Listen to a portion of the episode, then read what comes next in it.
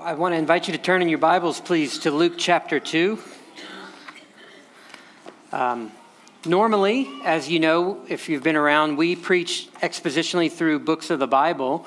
And uh, once or twice a year, we'll take a, a short uh, segment and do a, a, teaching topic. And so that's what we've done during this Advent series. And so our Advent uh, series is called God with Us The Gift of Christ and His Church. And uh, we began that last week, and so this week we will be looking at what it means to have God with us in joy. In joy. So we've titled that Advent series again, God with Us, the Gift of Christ and His Church. And last week, Pastor Billy preached on how God is with us in peace and how that, that we can have the peace of God in our hearts. And as a result of that, um, I mean, that comes, the peace of God being in our hearts comes as a result of having peace with God. And so the subtitle of our Advent series is important too. It's clear that Christmas certainly is about the gift of Jesus, but what we're wanting to draw your attention to in that subtitle is also the gift of his church. That the fact that God is with us shows up tangibly and with faces in the local church, in his church, in this church as well. So, inasmuch as Christ is a gift to us, we must come to see his church as a precious gift to us as well, because it is the living expression of God with us. And so today we want to look at that and see how God is with us in joy and what that means. So, Luke chapter 2, and I'll be reading verses 8 through 11. Let's stand again, please, for the reading of God's word. We will begin here in Luke uh, chapter 2, but, um, but we'll be looking at different passages of Scripture. But this section forms the basis of this message. Luke 2, verse 8. In the same region where shepherds, there were shepherds out in the field, keeping watch over their flock by night. And an angel of the Lord appeared to them, and the glory of the Lord shone around them, and they were filled with fear. And the angel said to them, Fear not, for behold, I bring you good news of great joy that will be for all people. For unto you is born this day in the city of David a Savior who is Christ the Lord. Let's pray. Lord, we know that the grass withers and the flowers fade, but the word of, you, of your word stands forever. The word of our God stands forever. And so, as we scan the scriptures this morning to see what you have to teach us about joy, may the, the livingness of your word, the vitality and life of your word, may it energize our joy to your glory. We pray this in Jesus' name. Amen. Amen. Well, one of the most practical and helpful books that I've read on joy in the Christian life is by John Piper, and it's titled When I Don't Desire God the subtitle is How to Fight for Joy. And I appreciate the realism of that title uh, because joy is indeed a fight, isn't it? It may seem like it comes naturally for some people, but given the downward pull of sin and the flesh, even a, a, a joyfully, even a naturally joyful demeanor may be a facade, really. It may be the result of positive thinking or assuming that you can sort of create positivity if you tell yourself often enough to just be happy. And sometimes Christian preaching on the subject of joy can sound a lot like that as well. A forced outward happiness could be someone's attempt to hide, though, something, to hide maybe an inner pain or fear or struggle. Now, am I just being pessimistic and skeptical about happy people? Um, well, no, I think given what the Bible teaches us about sin, we can say with certainty that apart from Christ, really none of us comes by joy just naturally, not true joy. And in Piper's book, he points out that apart from Christ, actually, the joy that people experience is more like the joy on board the Titanic that evening before it struck an iceberg. Think about that. So here, what does he mean by that? Piper writes, it's in your notes. If it were not for the death of Jesus in our place, the only possible joy would be the joy of delusion, like the joy on the Titanic just before it hit the iceberg. Without the cross, joy could be sustained only by denying, consciously or subconsciously, the inevitability of divine judgment. In fact, that's the kind of joy that drives most of the world a joy that preserves the power of its pleasures by being oblivious to the peril just ahead. Their joy depends on their ignorance. Oh, but we have better news and better grounds for joy. May our joy never depend on our ignorance. Christians are the only people on earth who have permanent, lasting grounds for true joy. Our joy never hangs on thin air. It doesn't depend on self affirmation. It is not the result of positive vibes only kind of thinking. It is rooted and grounded in this phrase in verse 10 of Luke chapter 2 Fear not, for behold, I bring you good news. The good news is the foundation of the Christian's joy, not anything else. And the arrival of Christ and what he's come to do was actually announced to these shepherds that way. It was announced as good news. And it's that news that would be the basis of their great joy and ours as well. So, for everyone who's just running around trying to be happy during Christmas time, they will soon find their happiness to be fleeting or unobtainable if they're not basing it on this good news that great joy comes from. But they don't have to be running around pursuing fleeting, unobtainable happiness. No, no one needs to remain under that delusion that all is well when it is not. Even when good, especially when good news of great joy is actually being extended to them. So, the main point for today is this the good news of God with us should lead to great joy for all people.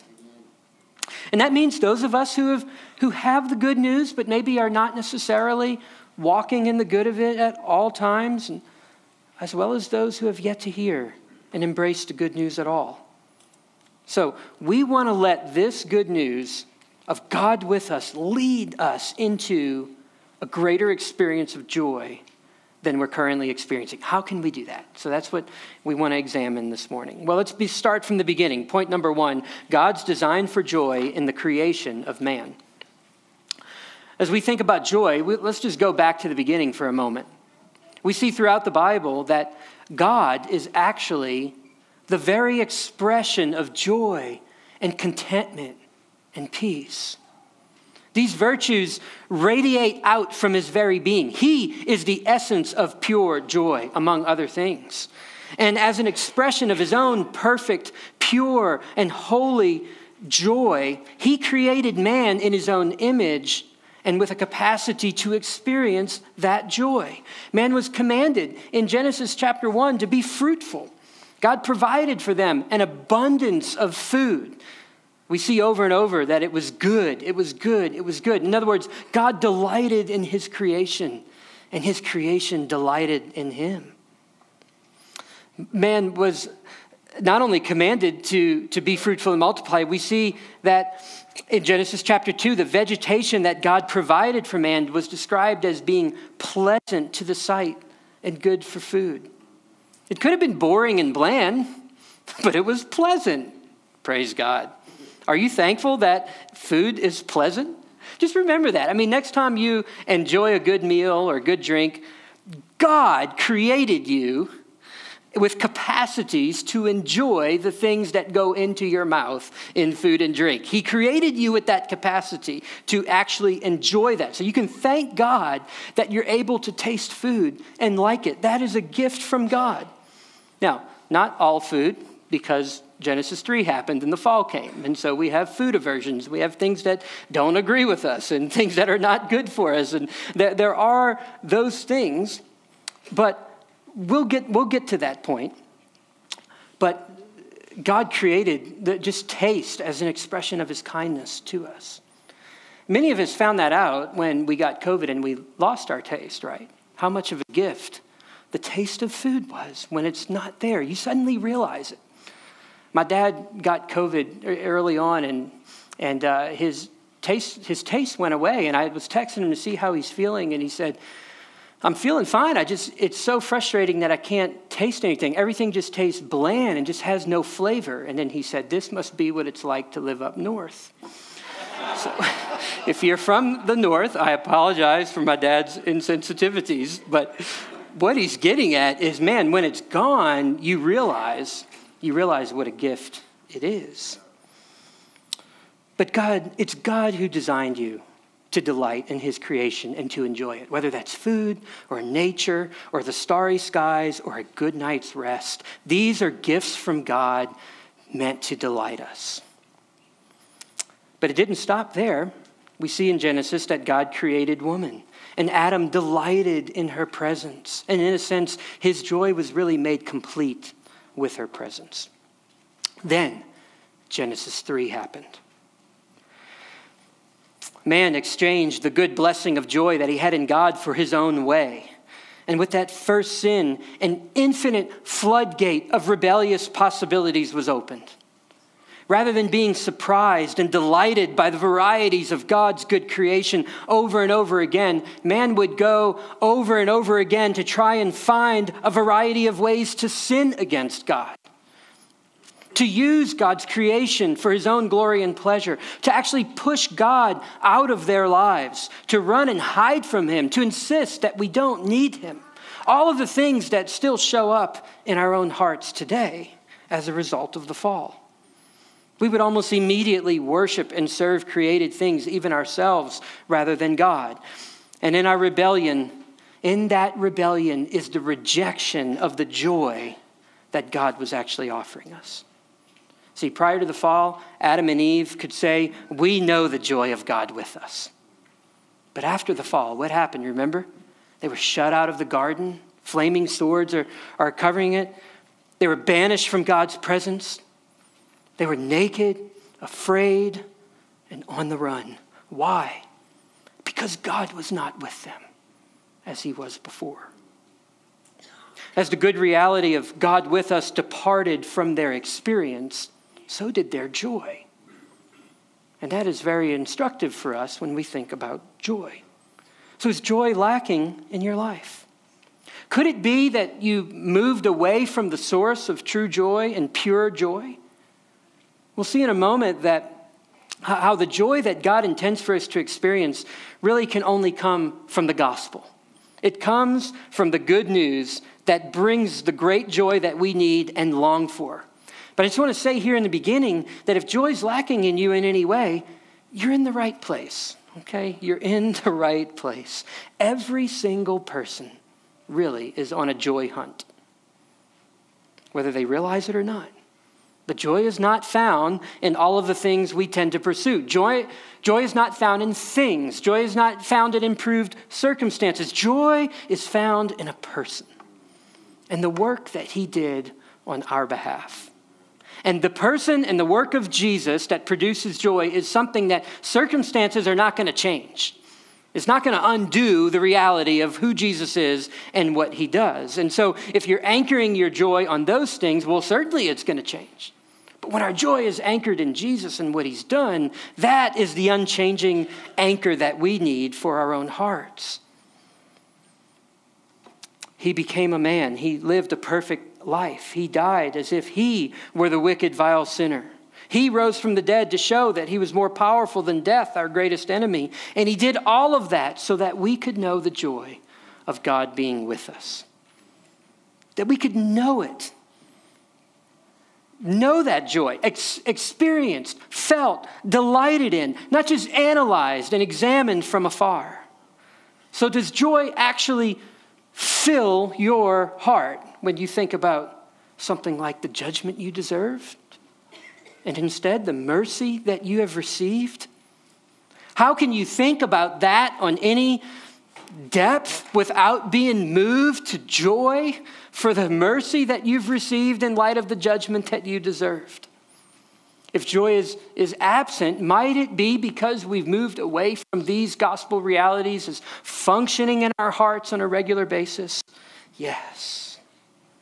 But there is that good news that we come back to, and that good news will lead to great joy. So, even though joy was lost because of the fall, the promise of the return of joy is scattered all over the Old Testament in types and shadows of God being with us. We see over and over the promise that God would come to dwell among his people again, not temporarily as he did in the temple, not on select individuals as he did with the prophets, not in a particular place like he did in Jerusalem, but instead all God's people would experience the joy of God with us. One example of this comes from Isaiah 29 19. The meek shall obtain fresh joy from the Lord as prophesying what's going to happen when the coming Messiah arrives on the scene. The meek shall obtain fresh joy from the Lord. Do you need fresh joy from the Lord this morning?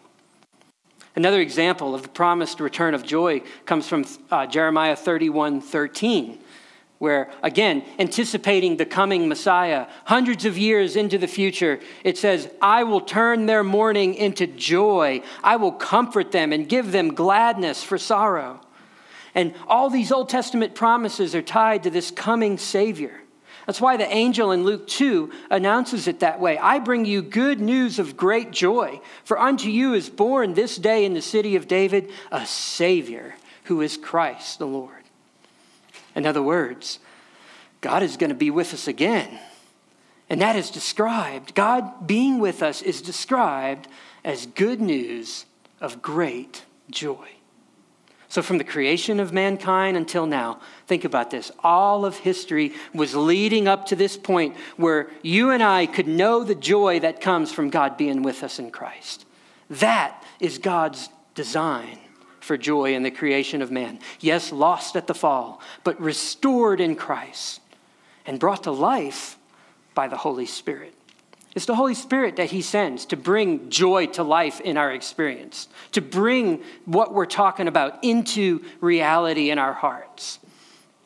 He sends the Holy Spirit for that very purpose. So, what are you looking to for joy? Is the good news of God, is it the good news of God with us in Jesus? Or is it something else? Well, God's design is that you would find your joy in Jesus. And so that's the invitation that he extends to us.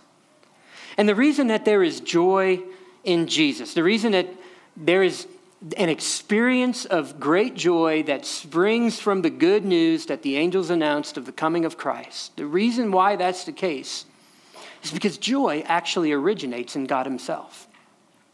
This is a point I don't think we, we often think about. So let's look at this for a minute. Point number two the gift of joy in the love of the Father. Okay? So, to understand the connection between God with us and joy, we need to see God's own joy. See, He's not just trying to produce something in us that He doesn't have or that He doesn't know about. He's sharing with you something that He already has in abundance. That's why we experience that, that's why we experience joy when God is with us. That's the promise. Joy is the result. That's why the psalmist can write, You make known to me the path of life. In your presence is fullness of joy. At your right hand are pleasures forevermore. The reason there's fullness of joy in God's presence is because God is joyful. God is not boring and dead and humdrum. Yes, God can be grieved. Yes, God's wrath can be kindled. We don't want to minimize those realities, but we can't miss the fact that God has a particular joy over his broken, sinful, and repenting people. And I wish I would put that in your notes. So I want that to stand out in your mind if you need to write it down. God has a particular joy over his broken, sinful, and repenting people. Martin Luther said the Christian life is marked by ongoing repentance. We are this side of eternity constantly coming to Jesus in repentance and turning away from sin and asking for grace and help to change. We are, yes, broken and sinful, but we should be repenting and returning people constantly. We never get beyond that. Is this how you picture God? Do you, do you picture God as joyful? Over you in your brokenness and sinfulness and your repentance. Do you picture him that way? Do you picture him irritated? Do you picture him, it's about time you repented and came to me, frustrated with you? I remember attending a football game that my nephew was playing in several years ago, and um, this was uh, they, they, live in New Orleans, and so we were visiting and we are playing. And uh, one of his teammates was the son of a Saints football player. And the Saints football player, professional NFL football player, is sitting in the stands, and he's quiet and, and massive, and you know the bench is like this, and uh, he's sitting there quiet. And my, my parents told me, um, "Yeah, it's not him. You got to worry about. It's it's the mom." The mom is intense. And uh, the little boy like catches a pass and he scores a touchdown and he runs over to the stands with a huge smile on his face and he holds up the ball to show his mom, like, look, mom, look what I did. And she looks at him, she goes, It's about time you did something. Now get out there and do it again. He's like, okay. he runs off. And it's just like, I wonder if that's how sometimes we picture God. It's about time you did something. Now get out there and do it again. Show me what you're really made of. See if you can do that again. Now, look, I get that for football. I'm highly motivated that way. If you want to encourage me to preach better, come up to me and say, Why don't you learn how to preach next time before you get in that pulpit? I'm like, Man, it's on. I want to preach now. Like, I'm motivated by, by that, but um, which, which, is probably not good. There's probably something in my heart that's unhealthy about that. Um, but how does God regard us? I think a better example of that we would see in the story of the prodigal son. So please turn to Luke 15. How does God regard sinners who are struggling but repenting, who are still failing but who are running to Him? You probably know the story well. We won't read the whole thing. But this young man came to his father and he asked for the inheritance, which you need to understand, that's about the same as saying uh, that he wishes his father was dead. Because think about it, you don't get the inheritance until the father dies. And so he's asking for it now. Dad, I wish you were as good as dead because then I could have my money. So why don't we just pretend that you're dead and you give me the money and we'll, we'll be good? The father, knowing good and well that the son would probably squander the entire inheritance, gives it to him anyway. And of course, he goes off and he wrecks his life and he wastes his father's inheritance. And he eventually finds himself destitute and helpless. Of course, he used to go to all the big parties and show off and indulge in all kinds of pleasures. Now he's living among the pigs. He's feeding the pigs, and he's so poor at this point, he's, he's asking the pigs, Hey, you going to eat that? And he had descended to a whole new low. So, Luke chapter 15, and we're going to pick it up in verse 17. But when he came to himself, he said, how many of my father's hired servants have more than enough bread, but I perish here with hunger? I will arise and go to my father, and I will say to him, Father, I have sinned against heaven and before you. I am no longer worthy to be called your son. Treat me as one of your hired servants. And he arose and came to his father. But while he was still a long way off, his father saw him and felt compassion and ran and embraced him and kissed him. And he and the son said to him, Father, I've sinned against heaven and before you. I'm no longer worthy to be called your son. But the father said to his servants, Bring quickly the best robe and put it on him. Put a ring on his hand and shoes on his feet, and bring the fattened calf and kill it, and let us eat and celebrate. For this my son was dead and is alive again. He was lost and is found. And they began to celebrate. What a story. This son ran away he took advantage of his father. He brought shame on the family. But this father runs towards him and lavished him with the advantage of his presence and acceptance.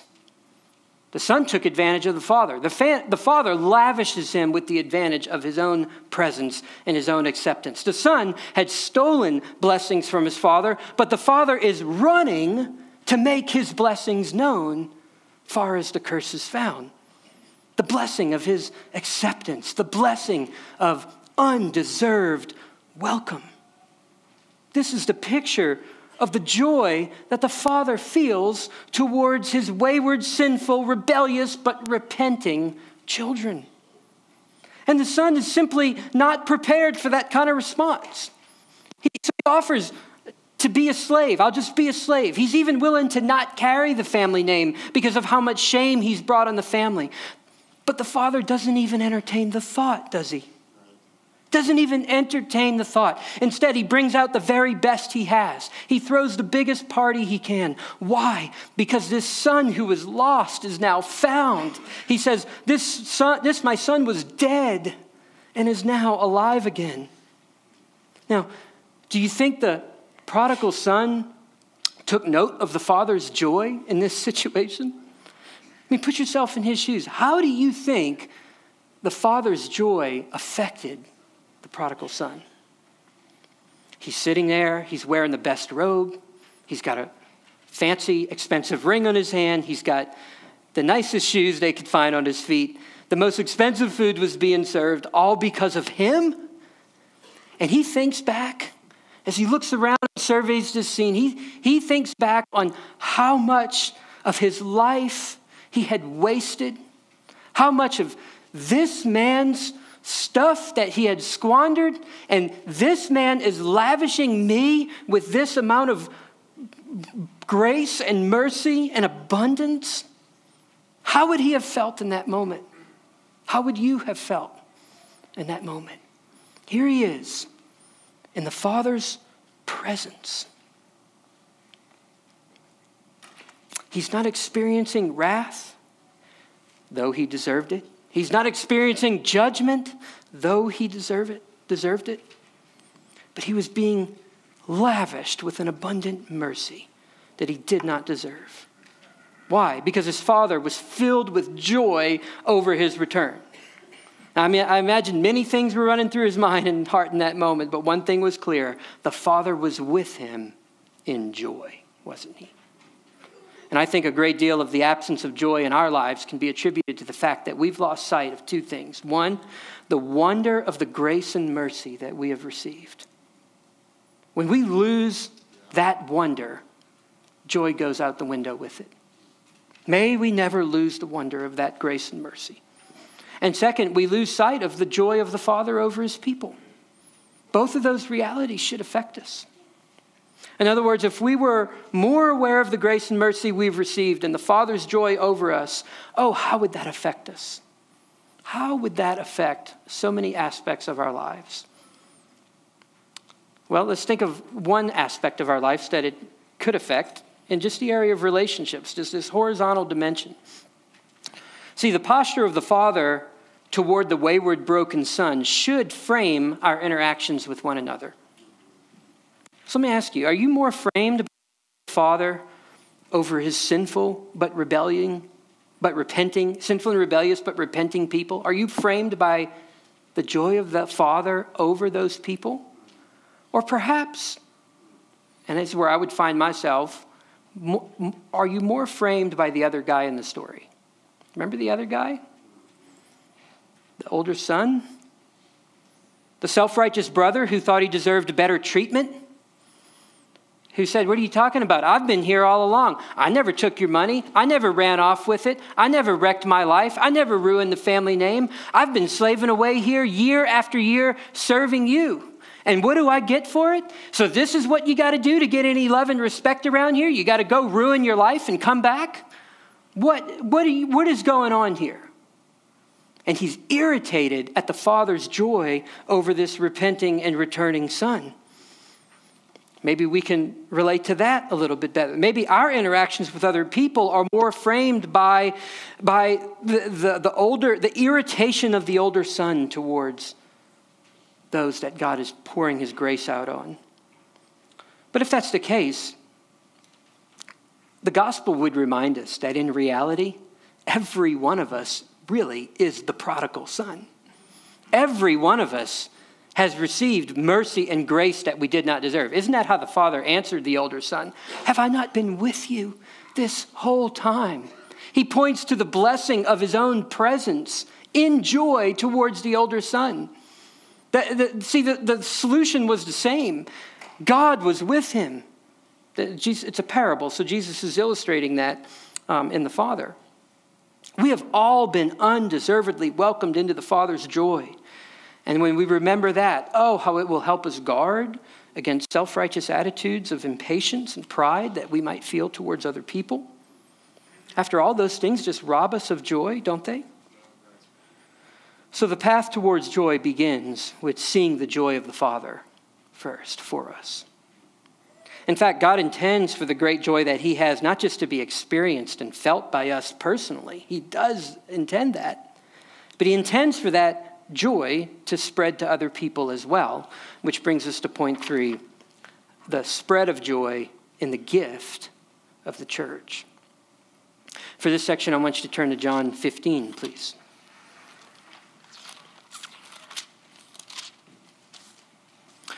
The reason I spent so much time helping us see God's love for us is because Jesus makes con- this connection between his joy and our joy. There's a connection there. In other words, our joy is not just something we, we, we make up or we just choose to have. Um, rather, the, the joy that God intends for us actually comes from God Himself. And we see this in John 15, in Jesus' teaching on the, the true vine and abiding in Him. So if you look at verse 8, it says, By this my Father is glorified, that you bear much fruit, and so prove to be my disciples. As the Father has loved me, so have I loved you. Abide in my love. If you keep my commandments, you will abide in my love, just as I have kept my Father's commandments and abide in his love. These things I have spoken to you. And here's the key that my joy may be in you, and that your joy may be full. So, according to Jesus, abiding in his love and keeping his commandments are actually not ends in, the, in themselves. How often do we make those the end in themselves? Give me the list. Tell me what I can do and not do. And should Christians do this? Should we not do that? Should I do this? And we want to we want objective things we can check off a list and go, well, I've got eight out of the ten. Um, I should feel pretty good about that. It's not about list. It's not about checklist or anything like that. Commands undoubtedly obedience to the Father, undoubtedly. But why? Jesus says that the end result of that, the destination of those things, is so that my joy may be in you. And the you, again, Pastor Billy pointed out last week, here again, it's y'all, that my joy may be in you all.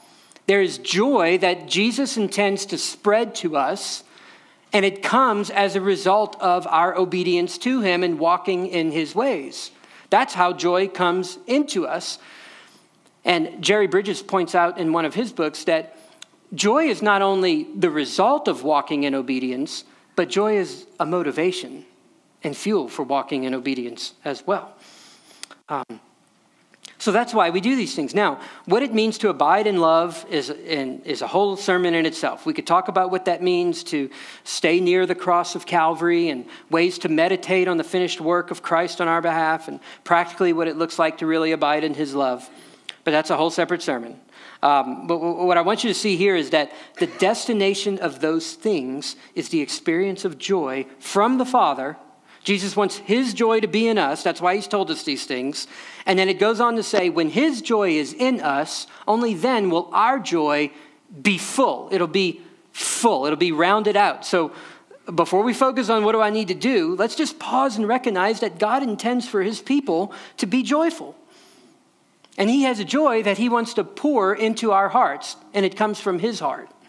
We saw that in the prodigal son story. That's the, the joy of the father for his son. But it, he intends for that to arrive in our hearts. And that's how our joy becomes full. And of course, this is corporate, and there's a horizontal dimension to it because the very next verse there, if you look at verse 12, goes into the great commandment to love one another. We're not even going to look at that whole section, but Jesus isn't changing the subject when he goes to that paragraph. No, this is a continuation of the thought.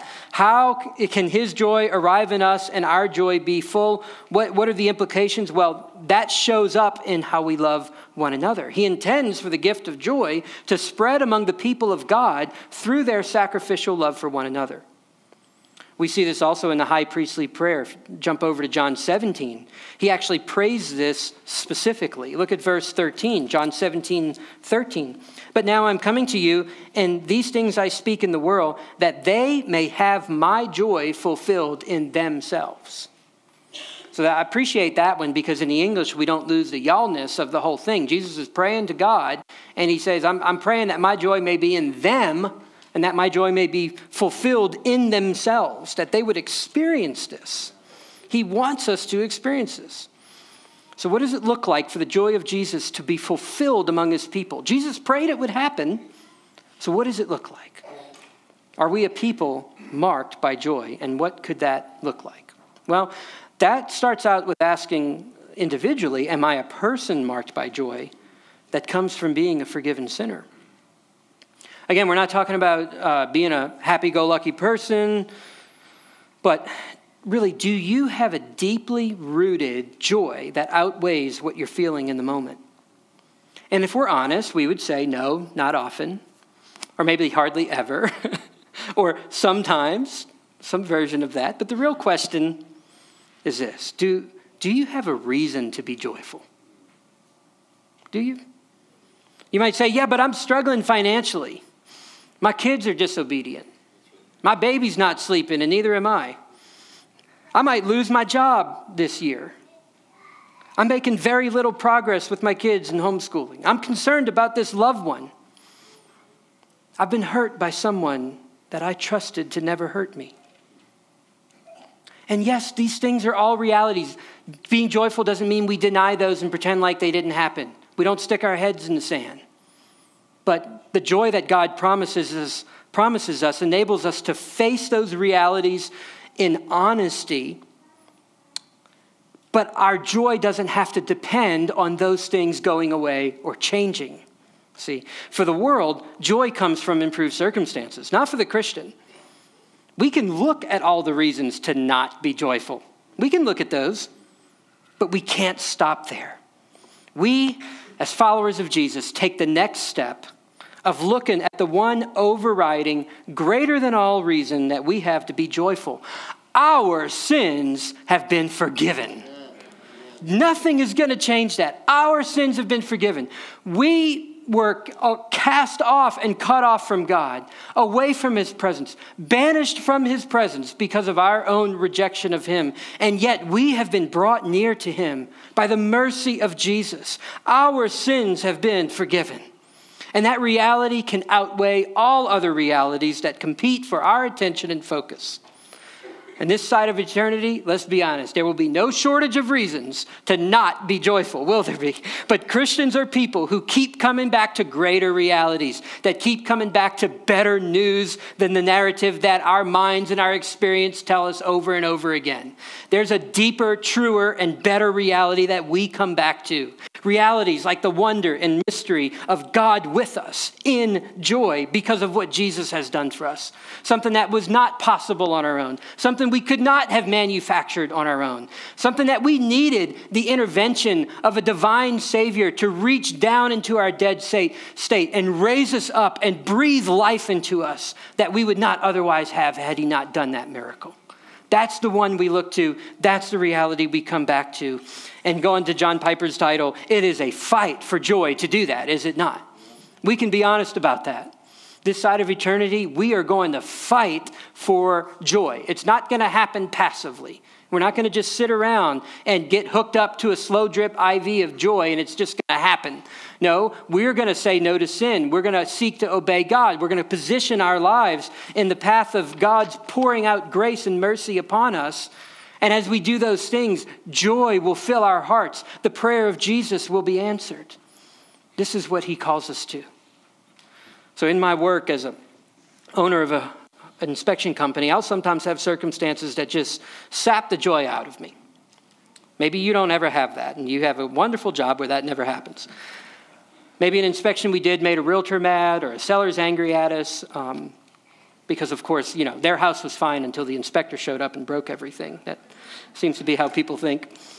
And I have to navigate these situations, um, situations that can kind of rob me of joy. So, what can we do in those moments? What can we do when circumstances are pulling us out of the joy that God intends for us to have and to experience? Well, I can remind myself things from what we were learning this morning. Jesus wants me to have his joy. He has prayed that I would have his joy. How can I get that right now? Well, he's given me many reasons to be joyful. Now, I want to encourage you if your very next sentence is I have a house. And you, you turn to material things. That's true. Be thankful for those. But I would encourage you not to start there because there are better things than the material things that He gives.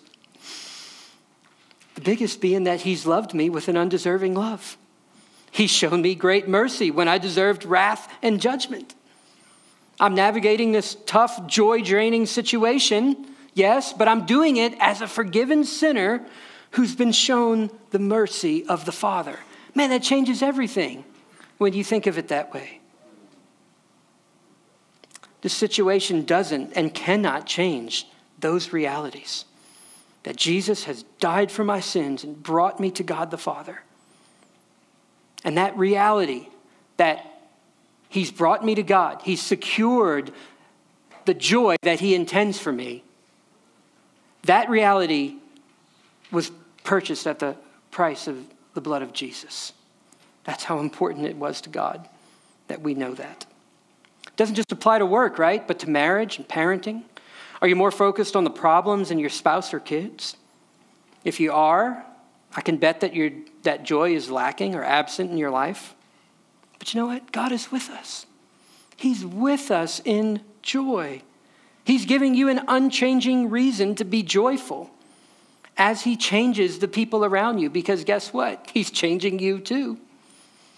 Again, I've told you this before, but one of my favorite songs I learned as a little kid, not in that room, but like little kids in that room are right now, which says, He's still working on me. It took him just a week to make the moon and the stars, the sun and the earth and Jupiter and Mars. Oh, how patient he must be. He's still working on me. it took a week, one week, people, the whole thing, bam. And I am at 25 years old. And thank you, son. 42, almost 43. And he's still working on me. Can't get away with anything around here.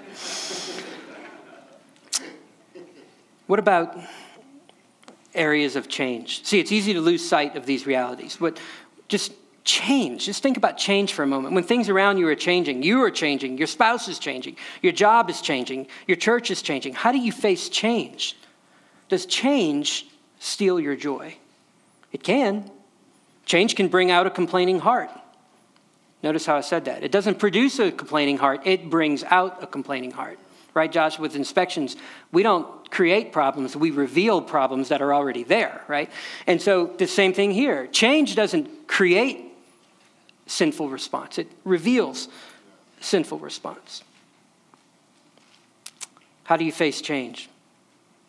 Do you complain? Do you have a desire to tighten your control of a person or situation? Again, God with us in joy means we can face change with faith that God will continue to be with us in joy. So, are, are we a people that's marked by this joyful faith for change? Fa- joyful faith in the midst of change. We can be, but we won't get there on our own. And so God's not really designed it to happen that way, in fact. So, how do we get there? He gives us the gift of the church. So that's the outside in. So this starts inside out. It starts in our hearts as God does things in us individually, but God intends for His church to, to be a source where joy is poured into us through people. Joy is not something we just muster up on our own, joy is contagious. When we're marked by the joy of being forgiven sinners, that starts to spread. It transforms our interactions with one another. It empowers us to face change with a joyous faith. It positions us to sacrifice for the good of others. And the cool thing is that if my joy is low, I get around the people of God, and their joy reminds me that I have unchanging reasons for joy. So I need the body, and you need the body. And the local church is God's gift to help you grow and mature as a Christian, including in your fight for joy. So, question Are you positioning yourself to spread joy among God's people? To, to spread joy into the experience of God's people? Are you positioning yourself so that it's going from the inside out into others? And then the flip side of that, are you positioning your life to receive the joy that God intends to pour into your life through the people that He surrounded you with in the context of the local church. After all, we have the good news that God is with us every time we, we are together, and that good news should lead to great joy for all people. Amen? So let's wrap this up this way. I don't think we have time to close with a song. So, um, what are you looking to for joy? Where are you expecting to find joy? Does your joy depend on ignorance? Oh, may it not. I hope not. You don't know, the, like ignorance, like you don't know the future, um, so you're just choosing to stay positive. No, that's not what the Bible calls us to. The Bible shows us what Jesus did in the past to purchase our joy, and it shows us the certainty of an eternal future that would be marked by unending joy, and that is the good news of great joy that we can have today. And it's all possible because Jesus took on flesh and became God with us. And he prayed that his joy would be in us and that it would be made full among his people. And guess what? When Jesus prays, we don't have to wonder if God's going to answer that prayer. He's going to answer that prayer. And so joy has come in the person of Jesus to produce joy in us, individually and corporately. Amen. Let's stand together and pray that God would do this among us. After we pray, um, we'll have some folks up front. If you would like prayer to say, my joy is, is just absent, and I want to pray that God would renew my joy. Um, please come forward and let's, let's pray for you. We'd love to do that. Lord, we pray that you would uh, impress on our hearts the significance of good news for great joy that you intend for us, and that we would return again and again to the good news of the gospel and what you've done, because that is the source of our joy. Forgive us, Lord, for turning to other things, expecting them to produce the joy that only you can produce. Help us to see that you what you extend to us is better than what we so often turn to. And I pray that you'd pour your joy into the hearts of everyone here, Lord. That you would give us a joyous faith, a contagious, joyous faith that would mark this community of local believers for your glory. In Jesus' name.